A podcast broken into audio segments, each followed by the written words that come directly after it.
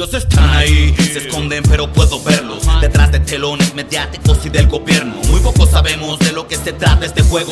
Que un círculo de personas controla el planeta entero. Están en todo lo que nos rodea Como por ejemplo alimentos transgénicos, el clérigo y medicamentos. Nadie está exento, ni se salva de sus proyectos. Van por allí imponiendo a los más la ley de los menos. Dinero no es problema, ellos poseen las imprentas de papel moneda Que controla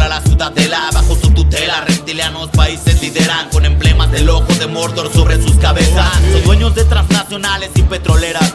Banqueros políticos, miembros de sectas secretas Quienes manipulan cada una de las cuerdas Que controlan a esta marioneta llamada sistema. Ya lo hicieron con Tesla y no pudieron ocultar su responsabilidad. Del 9-11 of 2001 A base de mentiras confunden a la sociedad Para así poder instaurar el nuevo orden mundial. Drones guiados por ladrones invaden otras naciones Y sus verdaderas intenciones tomar el poder. En secreto reuniones rumbo del mundo. Ellos son patrocinadores del Club Bilderberg Y todos saben muy bien, luce muy bien, se siente muy bien. Una realidad ficticia de la que ya rehén Crees que te da poder tu American Express Pero para tenerla trabajas seis días de 6 a 6 Después te idiotizan con programas de TV y te venden cosas que no necesitas Queriendo imponer. Un estereotipo de persona entre comillas bien. Distraen tu atención mientras el mundo siga a su merced. Si no lo llegas a saber es porque así lo quieren Interfieren en cualquier situación que les conviene nuestra educación porque confieren que alguien que no sabe sus derechos no va a defenderse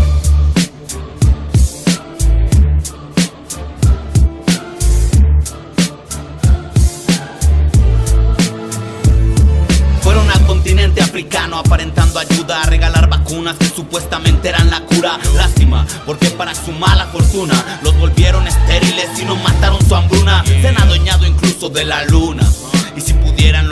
Del oxígeno que circula. Porque esta sociedad sigue sin ver y sordo muda Y es lo que nos inculcan de la cuna hasta la tumba. Lo intentaron con Cuba, lograron con Israel En la mira está Siria y quieren a México también. Son un agujero negro económico y es porque todo el dinero del mundo los puede satisfacer. Van a tu zona con su Coca-Cola o su McDonald's Monopolizando y llevándose la parte más gorda. Y aunque no son productos benéficos en las personas Siguen vendiéndose pues la salud no les importa. Sus creaciones el SIDA, el dólar, Monsanto, la los domina.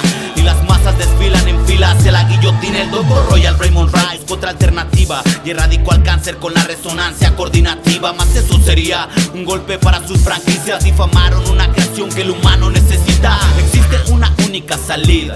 La concientización masiva, un cambio de ideología. Dejar de ser un ser obsesionado en la avaricia Que eso no es por capricho, venganza, sino por justicia. Y todos saben muy bien, luce muy bien, se siente muy bien Una realidad ficticia de la que ya eres rehén Crees que te da poder tu American Express Pero para tenerla trabajas seis días de 6 a 6 Después te idiotizan con programas de TV y te venden cosas que no necesitas Queriendo imponer. Un estereotipo de persona entre comillas bien. Distraen tu atención mientras el mundo siga a su merced. Si no lo llegas a saber es porque así lo quieren Interfieren. En cualquier situación que les conviene Intervienen. En nuestra educación porque confieren que alguien que no sabe sus derechos no va a defender